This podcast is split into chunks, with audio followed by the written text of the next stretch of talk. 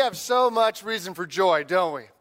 You know, because joy is not just something that comes just on a temporary basis. It's not just something that happens just because life is going good or easy right now. No, Jesus brings us joy. Because when we have a relationship with Him, we know that our sins are forgiven, that we have hope, that we have joy that comes that's bigger than just any circumstance that we're currently experiencing. So, whether you come in here today and you feel like, man, I'm just on top of the world, things are going so well, and I'm just so, so happy, you know, praise God, that's awesome. Or whether you come in and you say, life's been hard this year, and there's some pain, there's some hurt regardless of where you come in, we can find joy that is brought by Jesus, the Savior of the world, the one who's come, whose presence that we celebrate, Emmanuel, God with us. My name's John. I'm one of the pastors here at Anderson Hills, and we're just so excited to be able to worship Jesus with you both today, throughout this Christmas season. Uh, we're, we're praying that uh, God would be laying people on your heart to be inviting to come to church with you both now and on Christmas Eve. We're just going to have an awesome celebration of Jesus' birth and to be able to share the good news of Jesus Christ. And that's why we're here, and we're so excited to be able to do that. In this series, we're talking about light. And, you know, lights are one of the coolest parts of the Christmas season. We love them, they're beautiful. You see them all around town. Maybe they're on your home. You see them at Coney Island. We see them all over the place, right? We have a lot of lights. And it's a celebration of the fact that Jesus is the light of the world. That when Jesus came, he brought light into the darkness. And so we're going to look today at some verses from John chapter 3 that talk about this light. Uh, but I want to give you a little context first. It's actually a really appropriate uh, section to talk about light because it begins with a contrast. It begins in the darkness. There's this guy, verse 1 says, There was a man named Nicodemus, a Jewish religious leader who was a Pharisee. After dark one evening, he came to speak with Jesus. Rabbi, we all know that God has sent you to teach us. Your miraculous signs are evidence that God is with you. Okay, so we got Nicodemus. He, he comes here at night to Jesus. Now, you might not know this, but the early church, you know, they knew he was Nicodemus. They knew he came to Jesus at night. So he was known as Nick at night. And, all right, I, I don't know. It's, it's a start, right? So Nicodemus, he, he comes to Jesus in the night, and it makes us wonder, like, why would he do that? Right? Like, why would, why would he do that? And some people have thought that maybe he was scared of what other people would think of him. That was possible. Uh, but maybe he just came to Jesus at night because he knew that Jesus would, have, would not be distracted by others and he could have Jesus' total attention. Regardless, he was serious about this. Uh, people didn't usually travel at night then, uh, wasn't the safest. They didn't have a whole lot of street lights at that time. And so he was, he, he, he was very serious about getting to see Jesus, getting to talk to Jesus. So he says that we know that God has sent you to teach us. Your miraculous signs are evidence. Now, it's interesting because Nicodemus is a Pharisee. And you might remember a few things about them. They were folks who were, we, we kind of get after them because they were legalistic, right? Like God had given his laws. And then the Pharisees, they made a whole bunch of other laws around God's laws so that in order to like actually break God's law, you'd have to break a bunch of these like boundary laws first, right? They, they, I know they sound like the life of the party, right? They, they were kind of legalists and, and so they get a bad rap sometimes for this. But it is, it's a fact that they really took their faith very seriously. I mean, when it came to Judaism, these guys are like the varsity team here, right? I mean, they are serious as serious can be. To become a Pharisee, you had to pass a rigorous amount of testing, right? And so they were very, very serious about their faith. And Nicodemus, he sees something in Jesus that is real, that is powerful. He comes to Jesus, he's like, hey, you know, I'm, uh, I'm a Pharisee, right? I, I teach this stuff and I teach a class on miracles. You actually do miracles. We should talk, right? I want to get to know you. I want to get to understand this better. Like we know that you're sent from God because you do miracles. That's awesome. Now, one of the things about Jesus that I think is so interesting is that Jesus is not really that into compliments, it seems, right? Because usually when somebody gives him a compliment, he, he just kind of brushes it off, which I guess that makes sense when you're like all powerful or something, right? I mean, what was it like when Jesus was a teenager in the carpentry shop, right? And he makes this great chair, and somebody comes in, they're like, Jesus, awesome job on that chair. He's like, Well, I am like eternally coexistent with the Father. I was there at creation, I made trees, so I guess, you know. But, but Jesus is, he, he doesn't really even listen to this. He kind of blows it off. He says in verse 3, I tell you the truth unless you are born again, you cannot see the kingdom of God. No time to talk about the compliment. Nicodemus, here's the deal. I'm just going to cut to the chase. Unless you are born again, you cannot see the kingdom of God. This is not what Nicodemus was expecting, okay? This is not the response that he was expecting from Jesus. Here, Nicodemus, he's a Pharisee. We learn in other verses he was also somebody who was part of the Jewish uh, ruling council. Like there was like 71 of them. They're kind of like the Supreme Court of Jewish law.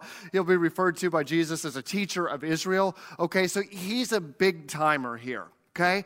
And Jesus just says, look, Nicodemus, unless you're born again, you cannot see the kingdom of God.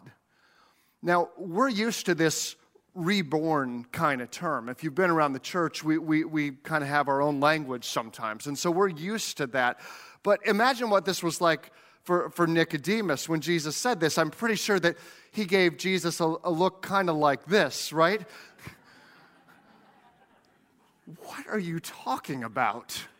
Reborn? Reborn. Like, uh, what, what, what does that even mean, Jesus? Uh, yeah, so I, I've got to be reborn.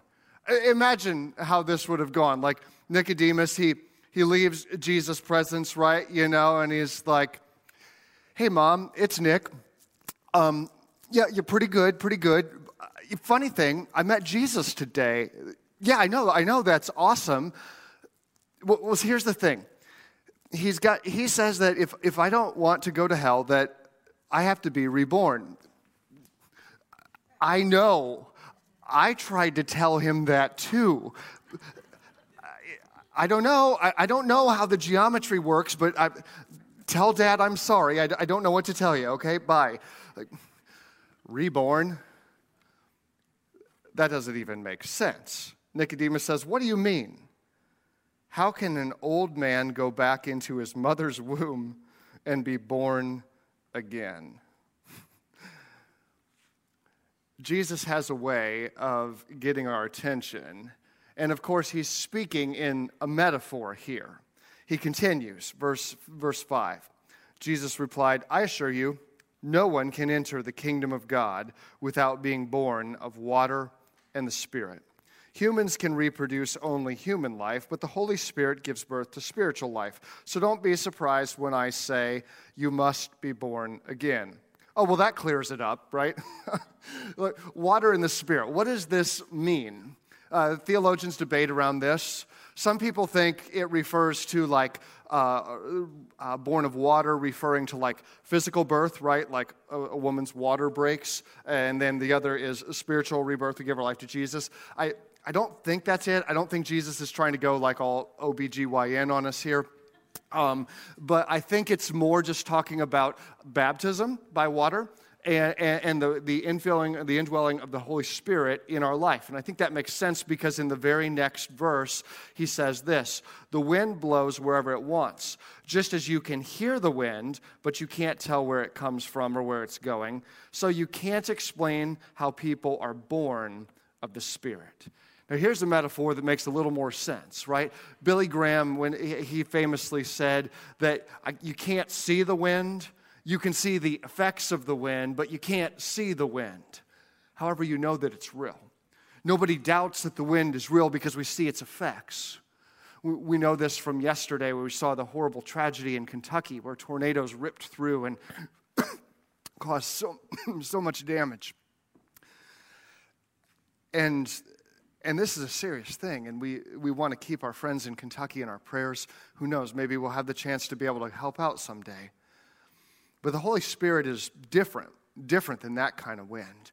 It's not a destructive force, no, it's a, a life giving source. And we know that the Spirit is moving because we see the, the effects of the Spirit moving. But the thing about the Holy Spirit is the Holy Spirit is not predictable. It's not controllable by human beings. It's the power of God. It's the power of God moving in and moving through us, right? And, and, Jesus says that we have to be born of this, that we have to be filled with this power of this Holy Spirit who changes us. Jesus is really clear here. You can't be enter the kingdom of heaven without being born again. We call that conversion.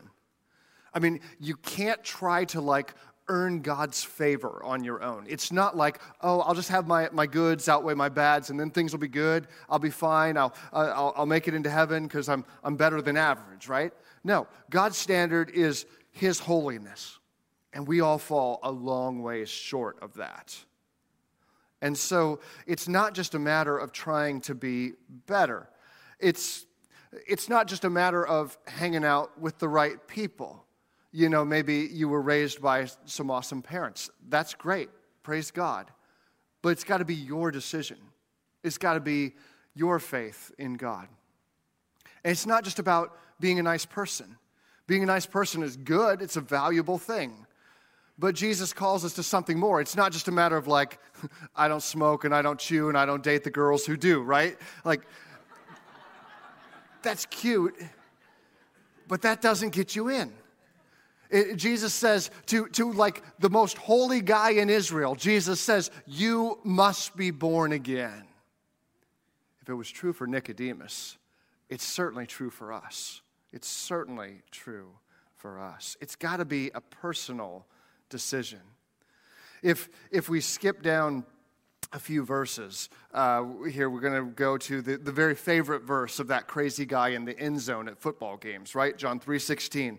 For God loved the world so much that he gave his one and only son, so that everyone who believes in him should not perish, but will have eternal life. Then he continues God sent his son into the world not to judge the world, but to save the world through him. There's no judgment against anyone who believes in him. But anyone who does not believe in him has already been judged for not believing in God's one and only Son. This is, it's incredible, incredible news. Jesus, the light of the world, has arrived, and, and his light transforms you and me.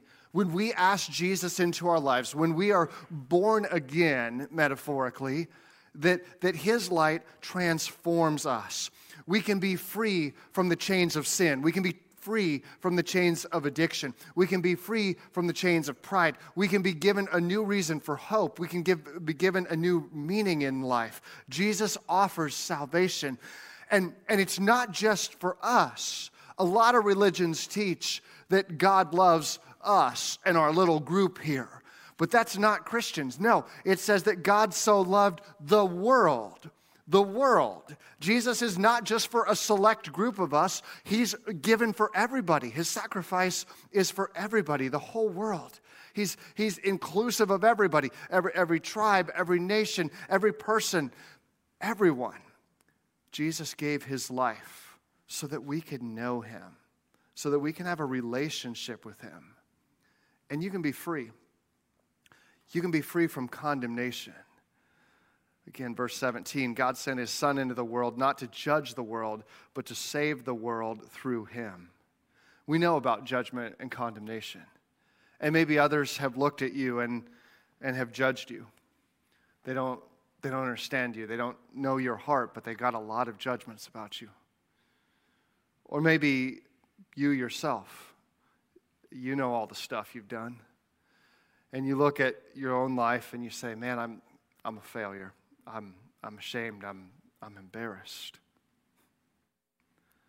God sent his Son into the world not to judge the world, but to save the world through him.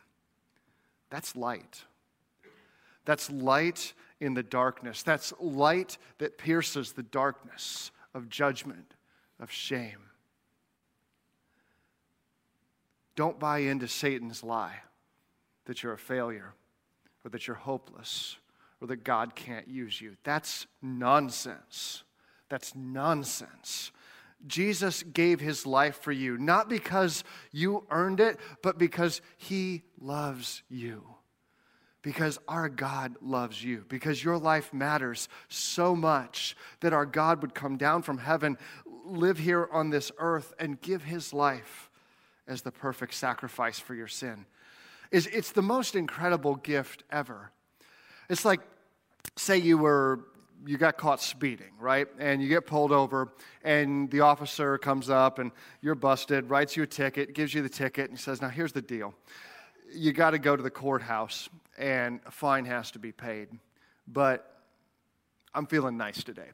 So if you show up at the courthouse, I'm going to show up too, and I'm going to pay your fine for you. You just got to come, and you got to receive it. That's not a normal experience, is it? We'd say, What is wrong with you? Why would you do that? Why would you do that for me, right? But that's kind of what Jesus did. Like our sins, yeah, we're, we're busted. We, we, God is holy, I'm not holy. And, and yet, God paid the price. And I just have to say, yes, I receive it. I receive your forgiveness. I receive your love. I want to walk in your light. I want to walk in your light. It's just the best news ever. But here's the thing God knows us and He knows how we are sometime. And in the midst of all this good news, Jesus drops some heavy stuff on us here. Verse 19, He says, This is the verdict light has come into the world, but people loved darkness instead of light because their deeds were evil. Everyone who does evil hates the light and will not come to the light for fear that their deeds will be exposed. What a tragedy.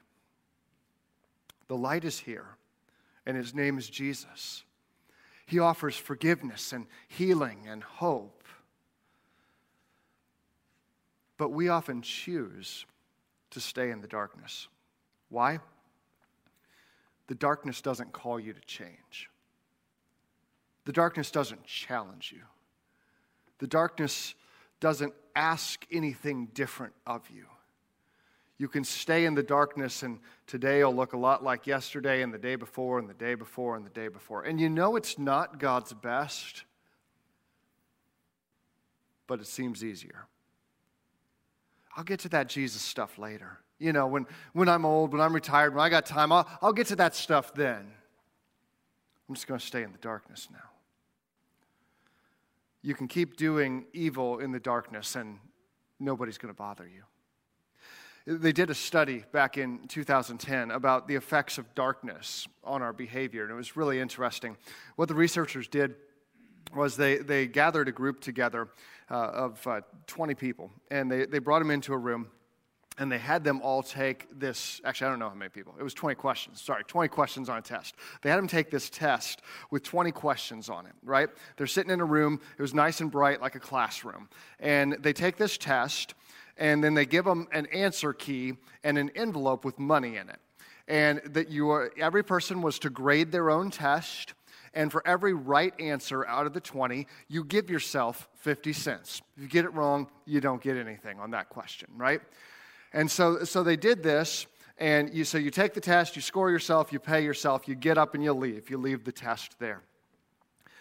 Out of, out of the people who took that, what percentage of the people do you think cheated? Any guesses? Anybody? 50? I think I heard 20. That's actually the right answer. 20% cheated, which is kind of funny because the total, total prize was 10 bucks, right? you're cheating for 10 bucks so some pastor can talk about you someday and shame you, right? Like, so in broad daylight, 20% of the people, they cheat. Then they, they brought in another test group, and they did the exact same test, except this time they turned the lights down real low. So you could see the test, you could read it, but, but it was pretty dim, probably kind of like this room, right?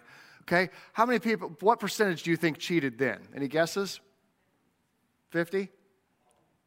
100%. We've got some cynics in the room. We've 60% cheated. Triple, triple the number of people cheated just simply because it was dimly lit. And they thought, huh, I can get away with it. I can profit like eight bucks more than I would have got off this stupid test, right? Because I'm not good at it. So, triple the number of people. You see, darkness, when we're living in the darkness, we fall into the myth that what we do doesn't matter, that we're unaccountable, that doesn't hurt anybody, so whatever. What was that word, John? People love darkness instead of the light because their deeds were evil. Everyone who does evil hates the light, and some will, some will not co- or, and will not come into the light for fear that their deeds will be exposed. The Bible's truth is timeless. You know, maybe for some of us, we'd say, if I'm honest, I'm living in some darkness now. That when I think I can get away with it, I do it. Maybe you'd say, yeah, cheated on my taxes, or when I get that expense account report, I fudged some numbers on it. Or I'm not really honest when I think that I won't get busted. Or maybe, maybe you cheat on your spouse. Or maybe you cheat time at work. You slack off when you're supposed to be doing stuff. Or maybe whatever it is when it feels darker around, when people aren't going to notice, are you different? Are you different? And for many of us, we know there's a better way. We know that Jesus is calling us to step into the light, but maybe we're just scared. How will I get out of this darkness? I've been living in it for a long time. Can I really be any different? What, what if I like the darkness better than I like the light? What if it costs too much to stop? You know, this morning, I believe that God, through the power of His Holy Spirit, is, is shining a, a ray of darkness, or sorry, a ray of light into your darkness, a ray of light into to the darkness of, of our sin. That as we hear God's word, as we hear these words that Jesus spoke uh, a long time ago, to a man whose holiness would put any of us to shame. As we hear these words, we're challenged. We're invited, in fact. We're invited to, to change, to take our shame and to trade it for freedom, to take our guilt and to trade it for peace, to take our, our self hatred and trade it for love. Verse 21 But whoever comes whoever lives by the truth comes into the light, so that it may be seen plainly that what they have done is, has been done in the sight of God. I like that. Whoever lives by the truth comes into the light, so it may be, seen plainly that what they have done has been done in the sight of God. That when you realize God's love for you, when you realize God's acceptance of you, when you realize that this is not about how good you are, it's about how great Jesus' gift is, and that you can trust in Him for your salvation, that you can say, Jesus, would you come into my heart? I need you. I need your healing touch. I need your forgiveness. I've been trying to do this on my own and it's not working. I find myself racked with guilt and shame and pain. I want to try your way. I want to give my life to you because I realize that your way is the best way, that you created me, that, and so I want to live in the light. I want to live in the light that you have given to me. You see, when, when you give your life to Jesus, you, you want to celebrate the light. You know that Jesus has changed your life and so now living in the light is a great thing because it's not about you, it's about Jesus works in you. But, but you'll have a new confidence, you'll have a new boldness, you'll have a new, a, a new way of living because you recognize that God's work in you is so powerful and that God has changed you and that God has made you into something so much better than you could have been on your own. When you do that, you want to live in the light. It's like up here on our, our platform we have these great musicians who come up here and, and they sing and they play and, and, and they do so under the lights, not because they're arrogant, but because they've got a gift and God has called them to use it. And, and, they do. And it, and it brings each of us into God's presence as they do this. They, they, they know that they've got this gift, and so they're not afraid to stand up in the light because it's God's gift and, and they want it to shine for Him. I, on the other hand, am not a musician. I have zero musical ability, right? And I remember um, this was the first week when we were when we were starting the, the shutdown with COVID. I was at my last church, and we, like every other church in America, were desperately trying to figure out our live stream, right? And so I was there one night. It was band practice. I was trying to help get a camera working, right? So I was, as they were practicing, I was up there on the stage working with this camera and, I, and I'm singing along with them. I love the song, and it was just touching me as I was working, and I'm singing it. And um, of course, they can't hear it because the sound system's on. Well, we had this new girl in the band, and she sees me singing, and uh, she looks. She is the song stops, and she she looks over and she says, "John, I, I want you to take this microphone, and I want you to sing this one with me."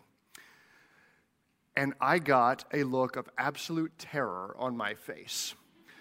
I don't know exactly what I looked like, but all the rest of the band began to look, laugh hysterically at that moment. And she's like, What's the problem? And they're like, He can't sing at all. you don't want that to happen, right? Because I like to sing in the darkness. I like to sing over there. You're not going to catch me singing up here in the light with a microphone, right? Because I know when it comes to singing, that's not my gift, right? But those who have that ability, they want it to be seen. And you see, when you give your life to Jesus, you get a whole new confidence in the way that you live because you realize it's not about you, it's about Jesus. And Jesus has called you to this. And so you're not living in the dark anymore. You're not ashamed of who you are. No, you're here in the light. And Jesus calls you, He invites you to this light. When you're confident in your deeds, you want to do them in the light. And I'm inviting you to give your life to Jesus so that you can walk in that light. That light changes you. That light gives you a new hope. It gives you a new freedom. It gives you a new life in Jesus Christ. Yesterday was a hard day. Yesterday, we, we came into this room and, and we celebrated the life of a guy named Brock. 17 year old student at Anderson High School. And, and Brock had taken his life. And our, fa- our, our, our church family and our community came together to mourn his loss, his family's loss, and our loss. I, I've done more of those kind of funerals than I want to talk about over the past 18, 20 years. And every time that I stand up in one of those services, I feel a, a sadness because I look out and I see a, a, full room. We were standing room only in here yesterday, all the chairs we could possibly pack in. And then we were in the sanctuary as well. We had a whole bunch of people there. And then we had people live streaming, of course, as well. And I'm so sad because I look out and I see all these people who love this guy, who would have done absolutely anything to be there for him. Yet, just days earlier, he felt such darkness around him that he took his life. It's always the same story there's always so many more people who care than what you know. Your life always matters so much more than what you know. This guy was a good guy. He was popular. He was loved by students, by adults, by little ones. He was, he was just a model kid in a lot of ways. And if you're here today and you're in some darkness, I just want you to know that there's hope, that there's light. And his name is Jesus. His name is Jesus. And I get that there's pain and there's difficulty in this world. I get it. But Jesus offers you light, He calls you into the light. I invite you to come out of the darkness and to step into his light. So I'm going to pray, and I just want to invite you to, to pray right along with me where you're at. And uh, we're going to have prayer partners up here. You might come forward either in the, in the song or after the service. You might pray with them. Whether you're giving your life to Jesus, that's awesome. Or whether you got something else you want to pray about, please, we want to pray for you. Yesterday, we got to pray for a whole bunch of students. We had to pray for students in this room. We had people praying for students in bathrooms. It was all over the place, right?